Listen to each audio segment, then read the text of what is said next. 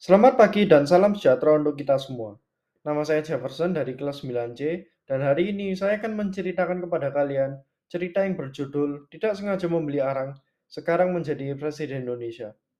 Pada tahun 1945, negara Indonesia lepas dari penjajahan Belanda, menyatakan merdeka dan memulai kemerdekaannya dengan Presiden Soekarno. Lalu pada tahun 1967, Pak Soeharto menjadi Presiden Indonesia kedua setelah Pak Soekarno. 31 tahun berlalu dan Pak Soeharto berhenti menjadi presiden. Setelah Presiden B.J. Habibie, lalu Gus Dur, Bu Megawati, dan Susilo Bambang Yudhoyono menjadi presiden-presiden Indonesia. Tahukah kalian siapa presiden Indonesia sekarang? Benar, yaitu Pak Joko Widodo. Pak Joko Widodo menjadi presiden ketujuh negara Indonesia pada tahun 2014 sampai sekarang. Semua presiden mempunyai tanggung jawab yang besar, yaitu untuk menjaga negaranya.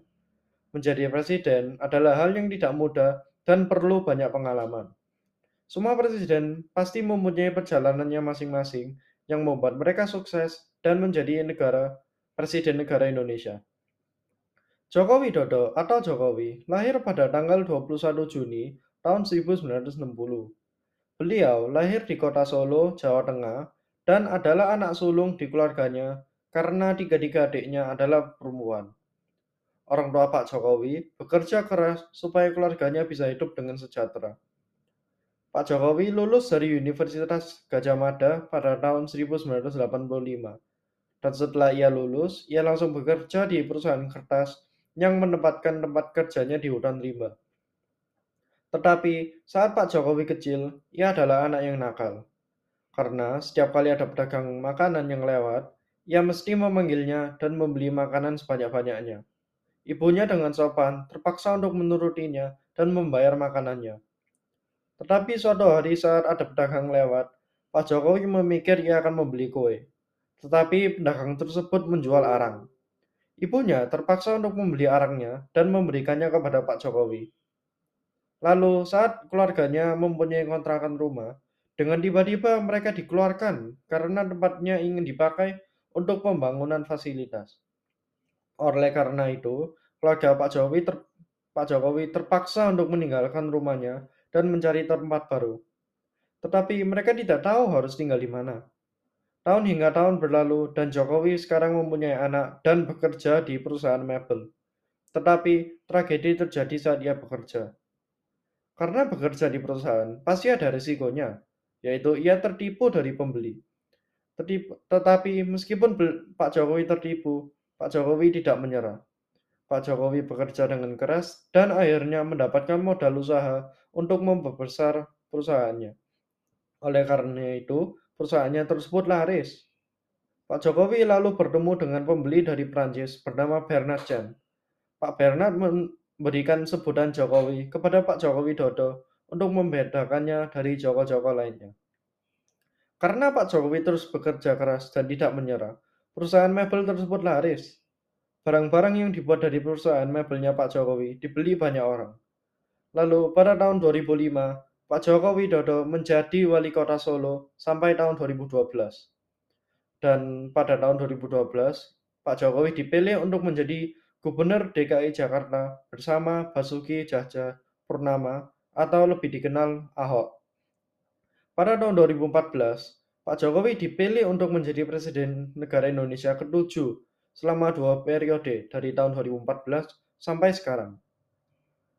Pak Jokowi Dodo menginspirasiku karena beliau pantang menyerah saat ia kesusahan. Seperti kutipan yang saya dapat darinya, yaitu kalau kita jatuh ya harus bangkit lagi. Kutipan tersebut membuktikan bahwa meskipun Pak Jokowi lagi dalam situasi-situasi yang tidak memungkinkan, ia tidak pernah menyerah dan terus berjuang sampai mendapatkan solusinya. Bukan itu saja, menurutku Pak Jokowi layak untuk dipanggil orang yang pantang menyerah dan banting tulang.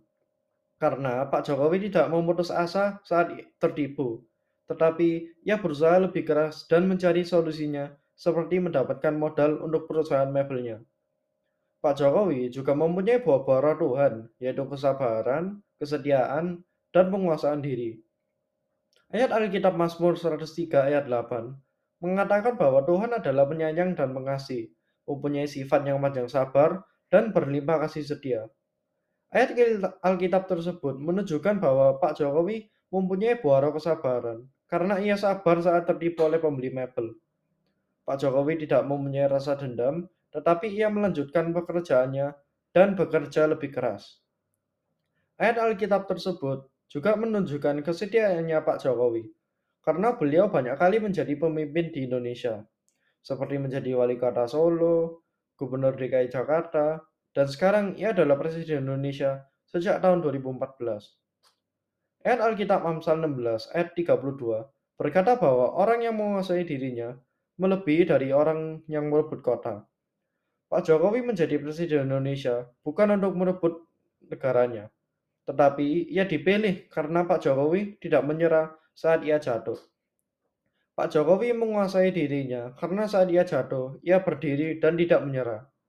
Dari cerita hidup Pak Jokowi, kita bisa mendapatkan nilai moral, yaitu untuk tidak gampang menyerah dan saat kita jatuh atau kesusahan, kita harus berdiri lagi. Kalau kita berusaha lebih keras, kita bisa sukses dalam perjalanan kita. Juga sering berdoa supaya Tuhan akan membantu kita dalam hidup kita semua. Terima kasih sudah mendengarkan podcast saya. Tuhan memberkati.